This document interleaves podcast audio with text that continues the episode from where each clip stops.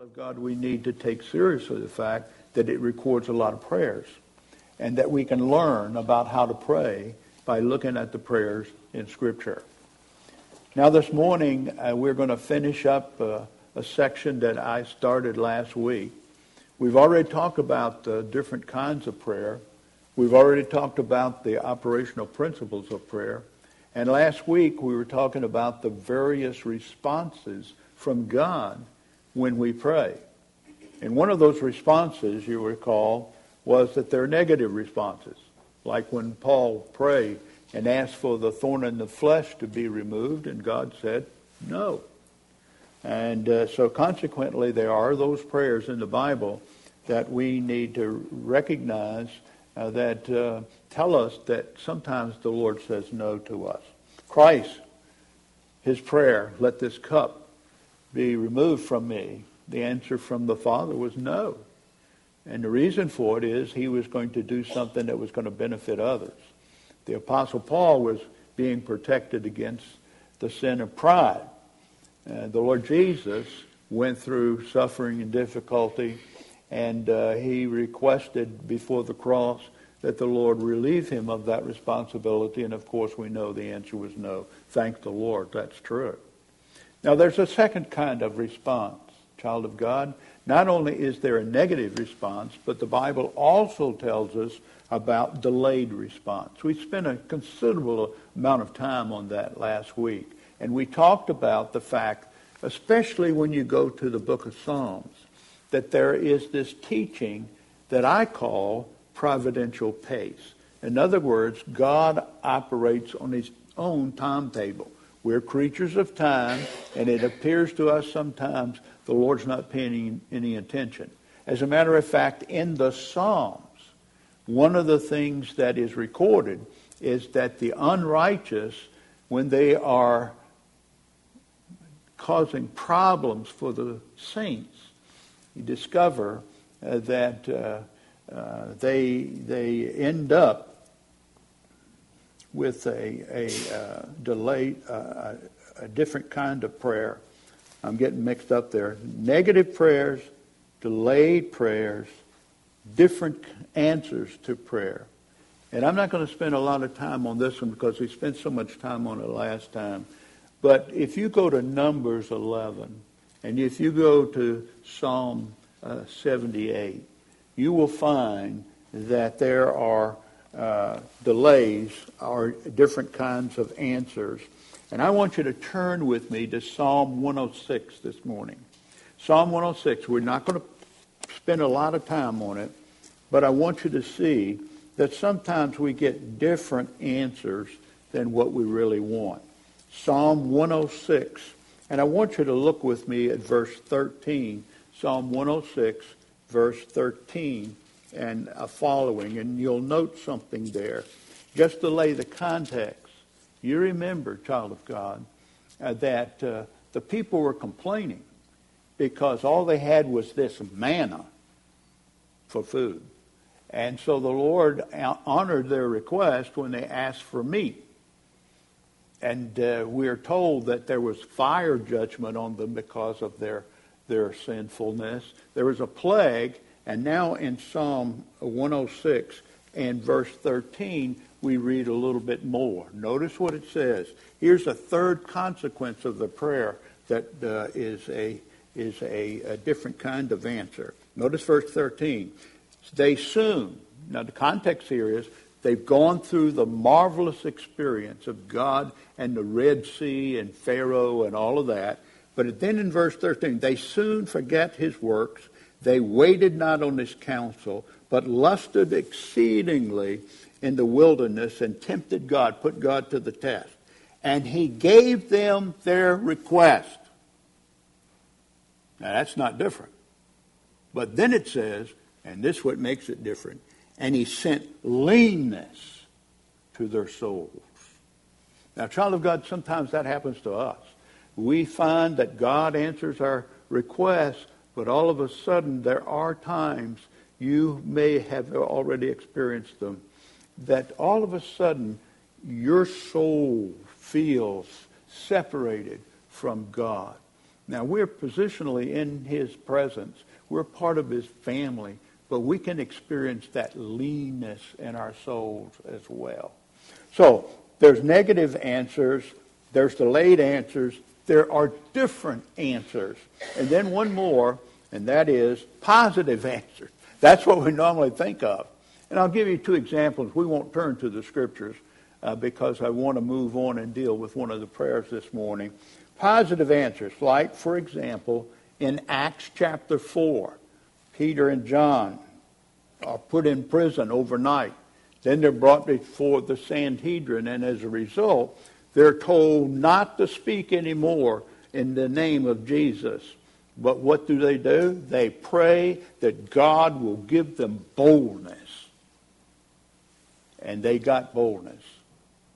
And then in chapter 12 in the book of Acts, we have another example of positive answers to prayer. All of us remember it. Peter's in jail. The little girl goes to the door after he gets released from prison, and they don't even believe that God has answered the prayer. They are amazed when all of a sudden they realize Peter is free and he's standing there at the door. So, class, there are four different kinds of answers negative answers, uh, delayed answers, different answers, and then positive answers. Everybody with me? Now, let's pray before we go into this session this morning. Father, thank you so much for your word. And I pray that you would give us understanding today. I pray that you would be with me in my weariness this morning and that you would help me to be a mouthpiece for God and that you will instruct us about how we're to conduct our prayer life. We'll thank you for it in Jesus' name. Amen. Now, in preparation for the lesson this morning, there's a couple of observations I would make to you. I taught homiletics in college for 35 years, training young preacher boys how to go about putting together a sermon and then presenting it to a congregation of people. And as uh, we would go through the various different approaches to what we call expository preaching, exposing what the Bible says in our preaching, we talked about textual preaching, expository uh, textual preaching. Uh, and we talk about also uh, the, the topical expository preaching. One deals with, let's go to Psalm 106, like we just did, and explain that text in great detail as we have the time for congregations to digest them. Now, that's, a, that's textual expository preaching. But uh, topical is when you go to different passages. And that's what I want to do today. The one that, uh, the prayer that we're going to deal with is topical. That means, and a lot of preacher boys thinks that's the easiest thing to do because you don't have to do a lot of analysis of the text. We can take this verse and this verse we understand and this verse we understand. We put together this nice sermon. But many times, when they think they understand the passage and haven't studied it, they misrepresent the text. So one of the things I had to warn them about was if you're going to do anything topical, and that's good sometimes, you must have already studied the context, the historical context in which it's found, and the people to whom it's addressed, and so on. Am I making sense? So as we look at this sermon this morning on prayer, on how to pray, watch it, for missionaries you won't find a text that deals with everything that you find here in a topical. Everybody with me? It's one thing to study the trees in the forest. It's another thing sometimes to step back and look at the forest. Everybody got what I'm saying there? That's what we call, call topical preaching. Now, this morning, in order to do that, we're going to go to three different passages. I want you to go with me, first of all, to Colossians chapter 4. Colossians chapter 4, and we're going to look at verse 3. And we're going to entertain the question what does the Bible say about how to pray for missionaries. There's no individual text that covers it all. So we have to approach it topically. Chapter 4, Colossians, verse 3. Here we're going to note that Paul wants us to pray for opportunities. There's my word. To pray for opportunities. Paul calls it open doors. Look at it. Chapter 4, verse 3. Wherewithal, with all the other praying you're going to do in verse 2, wherewithal, or at the same time, praying also for us. Who? Paul and his companions in their missionary efforts around the globe. And, and notice that God would open unto us a door of utterance, a door for the word, to speak the mysteries of Christ, for which I am also in bounds. Now, the text is telling us then we're to pray that missionaries will have opportunities. One of the missionaries that I pray for uh, is the Hughes in, uh, in, uh, uh, in Argentina. And they are praying now about moving to a new location to start another church. They've already started to. They're thinking about starting another church, and they're asking us to pray. So we're praying for that couple that they will understand what an open door is for them. Uh, now, I want you to go to one more to show you that this is a prevalent request on the part of the missionary statesman, the Apostle Paul. Go with me to 1 Corinthians 16 and verse 9. Hold your place in Colossians because we're coming right back to it. But in 1 Corinthians, in chapter 16 and verse 9, notice what it says. He says to us, For a great door and effectual is open unto me, and there are many adversaries. Notice that. A great door and effectual has been ex- un- opened unto me, and there are many adversaries. In other words, he is looking for an open door, and he's got one. Now, what that says to us, child of God, is somebody's praying for him. In other words, he has a sensitivity to God, but other people are praying that he'll have that sensitivity and that God will reveal to him where he's supposed to go next. So when on Wednesday nights when you pray for the missionaries, or you in your private prayer time, remember, pray for missionaries. All the other things, listen to me, all the other things that we pray about for the missionaries. Somebody's sick and, and uh, somebody's got some kind of cancer or uh, whatever. Those things are appropriate and good, and we should pray for those things. But we must not neglect the emphases that are given to us in the scripture about how to pray for missionaries. Everybody with me? Now, uh, I'll, I'll, tell you one other passage, and I'm not going to turn to it because of time this morning. But in 2 Corinthians in chapter 2, verse 3, uh, 12 and 13, 2 Corinthians chapter 2, 12 and 13, you'll note that Paul says, there's a door open for me. But his spirit wouldn't let him do it.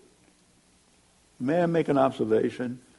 If a preacher's worth his salt, he's going to get invitations here in the United States to go to different places, uh, either to pastor a church, teach in a school, some, uh, some other kind of parachurch organizational ministry, whatever it is.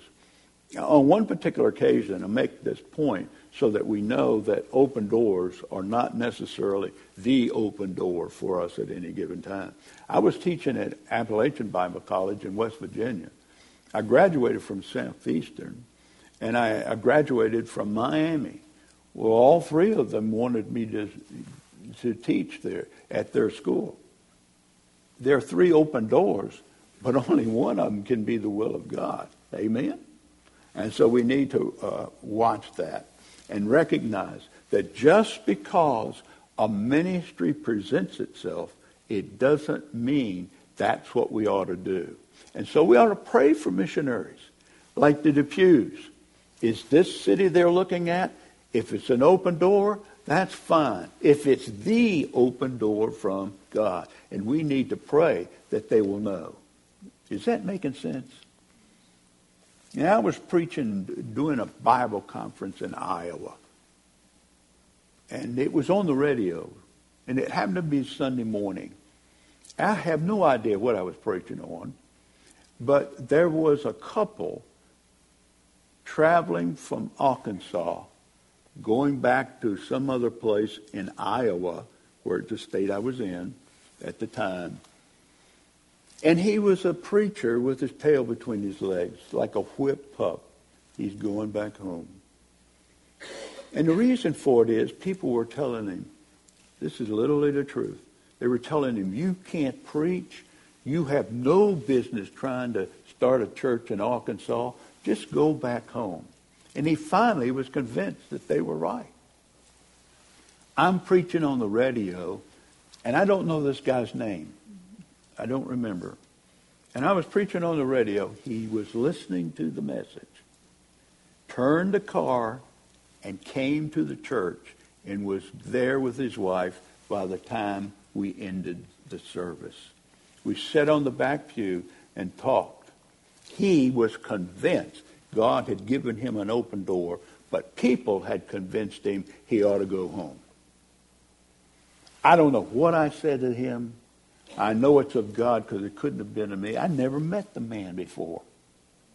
He turned that car around and he went back to Arkansas. I was the president of Southeastern years later, and the phone rings. And he says, Dr. Talley, you don't remember me, but I remember you.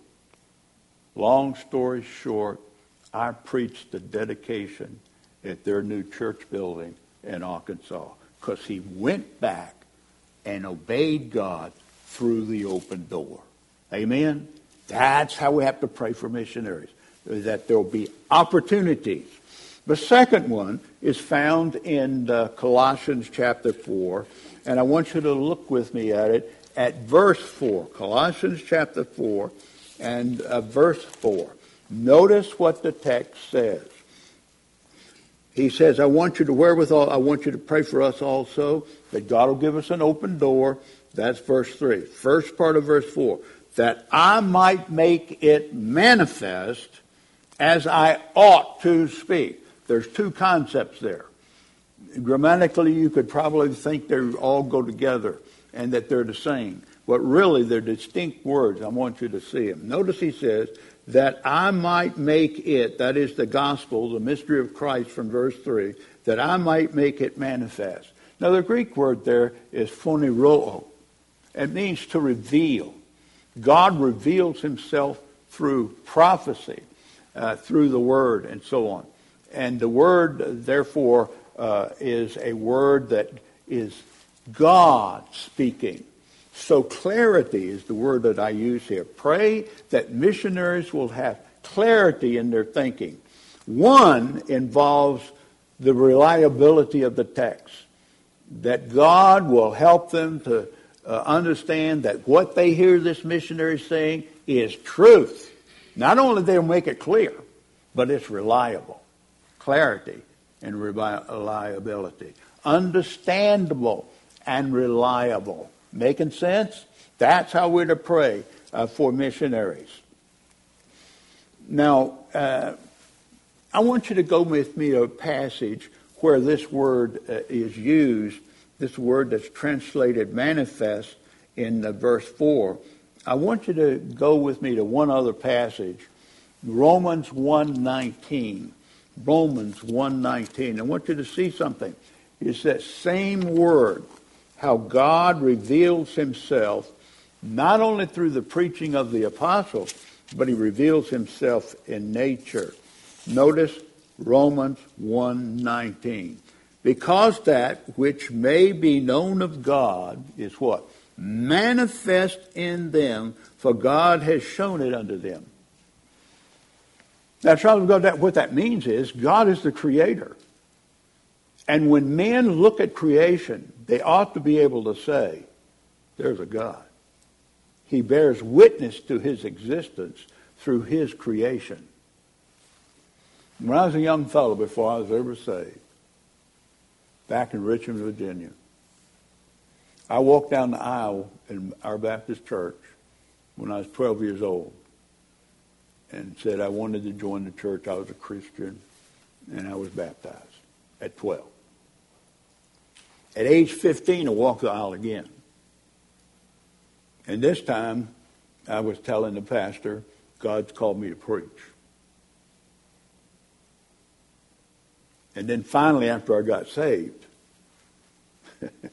I became a Christian, and God used me to preach. But I wasn't even saved yet and was saying I was being called of God. Now, how did all that start? I used to live on north side in Richmond, Virginia, on Firkwind Lane. And next door to our house was this great big empty lot. And in the evenings, my mom would let me stay out and I'd play army and all that kind of thing. And I just had a good time playing out there in this uh, vacant lot in the woods. But there came a time when the foliage was gone and it's evening, I was watching the sun go down. And all of a sudden, I said, God, I know you're out there. This sun is not here just for no reason. It exists because there's a creator. God, let me know you. And that was the beginning of God calling me. But how did it come? It came through nature. God was bearing witness through nature. He also does it with the Word. I'll give you a passage, Romans 16 in verse 26. He teaches us through the Word, and he bears witness. So he witnesses to the validity of understanding his existence through nature, through the Word, and even through our pastor as he ministers. He makes it clear. And God is uh, uh, witnessing through him and touches our heart through the preaching of pastor's word. Everybody with me? So we have a second way we're supposed to pray. Lord, give us an open door. And secondly, Lord, help us to make it clear and uh, work through us in such a way that people realize this is truth. Bear witness to the word. Now there's a third one. I want you to see it. And the word that I use is adaptability. The first word. How do I pray for missionaries? For opportunities. How do I pray for missionaries? For clarity in thinking as they present it uh, to others. Make it in it clear. But there is also in chapter 4 and verse 4, the B part of the verse, a second concept, adaptability. Notice what the verse says. That I might make it manifest, that's clear and understandable, as I ought to speak, as I am behooved to speak, as I'm obligated to speak, as I ought to speak on any given particular situation. In other words, when I present the gospel to individuals, they have different experiences, different background, different issues in their life. And I need to know what some of those are in order to present the message in a way that's adaptable to their circumstances. Now, let me uh, share something with you. I was on a plane to Portland, Oregon. I was going out there to preach a Bible conference. And uh, there was a little girl on the, little girl. It was a college student on the plane. She happened to be sitting next to me. We got to talking, and I, I was doing some Bible study or reading, whatever, and she noticed it. So we struck up a conversation. We started talking about God. She's a Christian scientist. Now, how am I going to witness to this little girl all the way to Portland, Oregon? and we're talking about God. I had to listen to her so I would know how I ought to speak. Look at the next verse. He says, Walk in wisdom toward them that are without, redeeming the time. Let your speech be always with grace, seasoned with salt, that you may know how you ought to answer every man. That's adaptability. So as I listened to her, I didn't challenge her uh, in a, in a uh, confrontational way. She said, well, God is spirit. Christ can't be God, man, uh, because God is spirit. And started listening to that. And as time went on, she began to listen to what I was saying. Why? I was speaking, as the verse says, with grace. Now listen to me. The word grace, we translate that uh, all kinds of ways, undeserved mercy, all, and they're all correct. But if you go to Hebrews chapter 4 and verse 16, you ought to write it down. Hebrews chapter 4 and verse 16. Let us come boldly to the throne of grace that we find mercy and grace to what? Help in time of need. Grace is God's help when you need it. By grace, you are saved. How? You are saved by God's help when you need it. We certainly need it to get saved. Amen? So that's the way I'm supposed to speak. I'm to talk to that little gal who doesn't know the Lord as, as a, a person who needs help. I want to help her, and it comes through in my conversation and witness to her. And the text says also, let it be seasoned with salt, presenting it in a way that is acceptable to her. Notice, with, with salt, that you may know how you ought to answer every man. Make sense? So the text is saying to us, how am I to pray for missionaries? Pray that they'll have opportunities, open door. Pray for their clarity as they speak. They'll make it manifest, make it clear, and God will work through them and uh, share with them that this is truth. And then third, adaptability, that we will adjust the message as we graciously listen to the other person and let them understand we really care. We're not confronting them, speaking ill of them, but we are interested in helping them. And that'll come through in the way we talk. Now, that's adaptability. Now, there's a third one I want you to see. Notice when you go to chapter 4, or, or Ephesians chapter 6, hold your place in, um, in Colossians because we're going to come back to it. No, we're not. Ephesians chapter 6. Ephesians chapter 6. Can you tell I'm weary this morning? I'm sorry. We have two of our granddaughters, one from California and one from uh, Virginia, here living with us the last few days because our youngest granddaughter just graduated from high school yesterday. And so grandpa's weary. uh, but notice in Ephesians chapter 6 and verse 19 and 20, what does Paul pray? That we will pray. Verse 18, praying always with all prayer and supplication in the Spirit, watching thereunto with all perseverance and supplication for all the saints. But, and for me, that utterance may be given to me that I may open my mouth boldly. Paul had to pray, God, give me boldness. You know, that's an encouragement to me. and It ought to be to all of us. If the Apostle Paul had to pray for boldness, then I don't need to be intimidated by the fact that sometimes I'm not as bold as I ought to be in my witness. My point here tenacity. We ought to pray that the missionaries will have tenacity. They will speak boldly uh, before the Lord. I remembered my first sermon I ever preached down in Miami, Florida. I was asked to go to the Miami Rescue Mission. Oh my. I preached about 20 minutes. And I preached from Genesis to Revelation.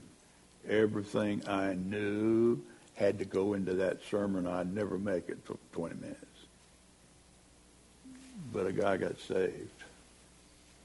But my first sermon, I was scared to death.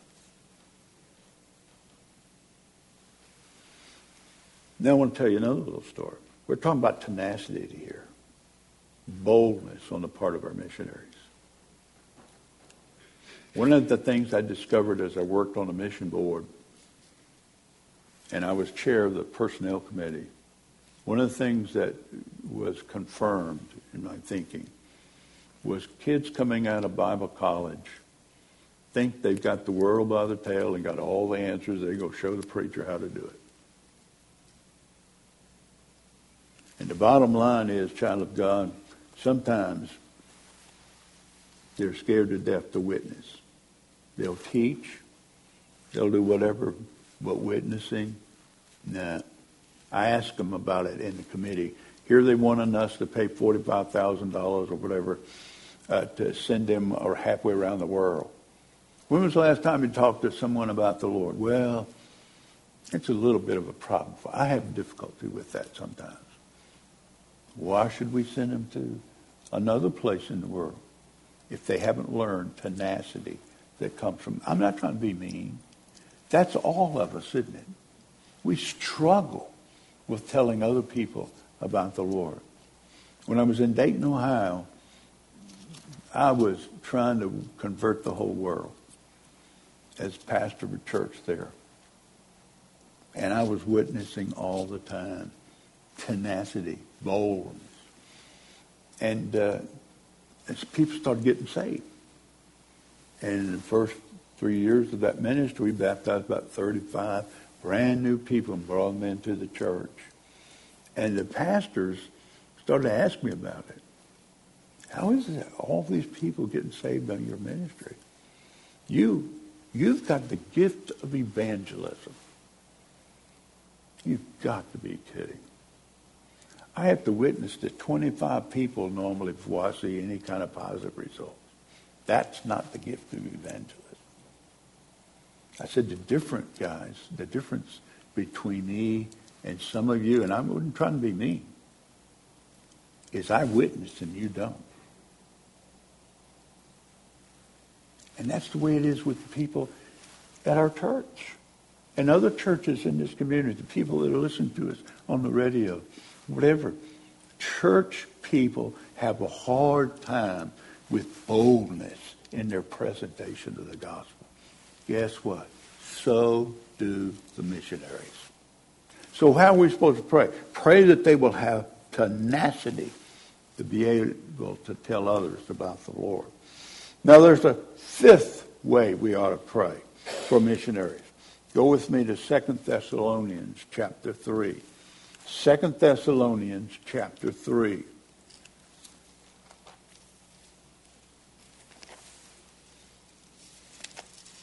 It's a tremendous text. Everybody there? I hear the pages turning. That's good. What I want you to do. Notice verse 1, 2 Thessalonians 3. Finally, brethren, pray for us. Pray for the missionary.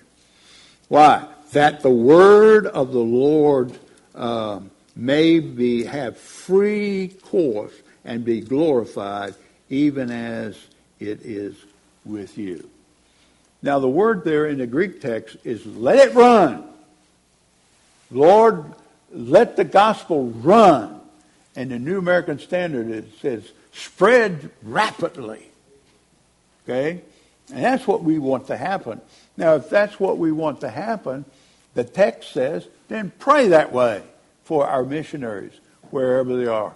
Pray that way for our pastors here at Glen Iris Baptist Church. And whoever else is listening on radio or television, let them recognize that we're praying for them for productivity. There's your word adaptability, opportunities, clarity, adaptability, now productivity. Lord, that the word will spread rapidly. When I was a chaplain, my first duty station in the Army was at Fort Gordon, Georgia. Now, we had a regular service in the morning, and uh, the Catholics had one service. We had a general Protestant service and so on. Nobody used the chapels in the evening. And I wanted to win some people to Christ. So on Sunday afternoons when nobody else was using the chapel, I would go out into the barracks. I'd rouse those eyes. Come on, chaplain. What are you doing here? I want you to come to church. Come to the chapel tonight at 5 o'clock. And I tell them we're going to have a Christian film and we're going to have all kinds of refreshments. Come on. And folks, we fill the chapel. Three, four hundred guys that uh, we could share the gospel with. As a result of that, we saw 109 conversions to Christ. Now, whether or not they were all actually saved, but they made their profession. How does that happen? Because we were praying, my wife and I were praying, other people were praying for us, and it'll happen with the missionaries. When we pray that the word will spread rapidly, there will be productivity. I had a little girl in my church in Dayton. This is the first time and only time this ever happened. Donna Frame was her name. She uh, was the only daughter, the only child of a young couple that were both alcoholics. She came to me, what am I supposed to do? She had been converted at our church, and she loved the Lord, and she wanted to help mom and dad. So we got her in contact with Alateen, which is an organization to help teenagers with alcoholic parents. And uh, as a result of that, uh, Donna's mother became a Christian. As a result of that, Don, her dad, months later, became a Christian. Now, the interesting thing about all of this is that Donna was a, uh, uh, Mary, Donna's mother, was a barmaid. And her best friend was a barmaid at this bar. Her name was Charlotte. Charlotte had seven daughters. One day I went to see Charlotte after married, talked about the Lord and all that. And after I presented the gospel, we got down on our knees in the living room on the, on the sofa. All seven daughters are watching Mama pray and ask Christ to be her Savior. And as time went on, all seven daughters became Christians. It's an amazing story. Pastor, that doesn't happen often. it's the only time it's ever happened to me. But then Sonny, the estranged husband of Charlotte, starts hearing all this about her daughters getting saved, mama getting saved, Mary's getting saved, Don got saved. He comes and he got saved. He became a leader in the church where it was. As far as I know, last I heard, Sonny's still working in the church. Now, how did that start? That started when a little teenage girl came and said, Pastor, help me to deal with my alcoholic parents. Amen? Now that's productivity. Now, how does that happen? That because I'm a uh, have the gift of evangelist or awesome? No. People were praying for me, and people got saved through the ministry of the word. That simple. Okay, how do I pray for missionaries? Pray for open doors, opportunity, clarity, understanding, adaptability, tenacity, boldness in their preaching, and productivity that the word will spread rapidly as people come to know the Lord. Now, folks, there's one more. And I want you to look at 2 Thessalonians chapter 3 and verse 2. 1 Thessalonians chapter 3 and verse 2. I'm going to read verse 1 again. Finally, brethren, pray for us that the word of the Lord may have free course and be glorified, even as it is with you, and that, another purpose clause, that we may deliver with unreasonable, uh, be delivered from unreasonable and wicked men, for all men have not faith. Security. And if there was ever a time we need to pray for missionaries to be delivered from unprincipled men. on the field. It's now. The statistics that would indicate the most hated religion in the world today is Christianity. You know the news. Christians are being beheaded over in the Middle East. Christians who are missionaries in that part of the world and everywhere else, we need to pray for them that they will have security. One of my former students, Tim Davis from West Virginia, married a girl, Lynn, from North Carolina. And there now, he's heading up a mission in China that's using English as a second language uh, to share with uh, people the gospel. Now, here's my point. Tim and Lynn came to Birmingham. He was speaking at Briarwood at one of their missions conferences, and he took Betty and I out to, to lunch. He told me this story. He said, I know the ambassador from China to the United States. So I went up and um, we visited and took them out to lunch, whatever they did. And the ambassador opened up to him and said, Mr. Davis, we know what you are doing in China. And then he said, said this, and as long as you don't embarrass us, we're not going to bother you. There's a hidden threat there. Everybody get it? So we need to pray for Tim and Lynn. That's the way I pray for them. They're on my prayer list. I pray for them specifically for security. Now, the damage to other Christians comes in different ways, missionaries and Christian leaders. Let me share one with you real quick. I only got a couple of minutes. When I was president of Southeastern Bible College, I don't know for sure who started the rumor, but I've got a pretty good idea. It started a rumor that I had been unfaithful to my wife and that she was going to divorce me. Why they would do that, I don't know. It became so serious, people were calling on the phone and wanting to know if it was true. My response to you, child of God, is this. We have got to protect our missionaries. In that particular case, I had to call in all the faculty and the student body and say, listen, I don't know who started that rumor. I told them, I think I know, but I don't know for sure. But it isn't true. As a matter of fact, my wife was there with me on the platform. I said, as a matter of fact, my wife's already told me that if I were ever unfaithful to her, she was going to kill me. Not divorce me. She was going to kill me. And she was going to be like Tammy Faye. You remember Tammy Faye? She was going to go to jail, be a model prisoner, get out early, and become a Christian superstar, going all over the country talking about how God had forgiven her. Now, well, why did somebody start a rumor?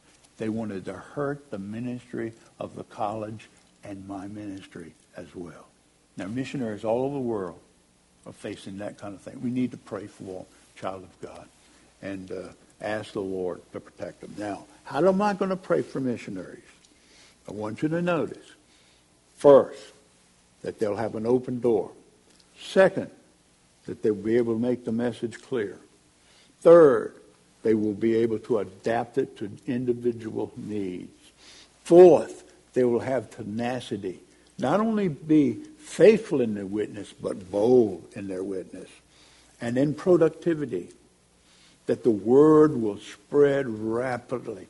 New churches will be started and more people will be available to win others to Christ. Productivity. And finally, security. Pray that God will enable them to be protected from all the different dangers that are out there in the world today. I want to say one more thing to you. My wife and I pray for missionaries every day. We get their email prayer letters. And so uh, many of them send us a new one every week. And so I'm praying for about 40 missionaries currently. I'm not trying to tell you that I'm bragging. I love missionaries. And I love God's men and women that are preaching the word. And I want to pray for them. And this is the way I pray. Why? Because that's the way the Bible tells me how to pray for them. Amen? All right, let's pray together. Father, thank you so much for your word. I'll pray, Lord, that you will work through your word and the stammering of this preacher this morning, and that people will begin to practice the biblical approach to praying for missionaries and pastors. In Jesus' name, amen.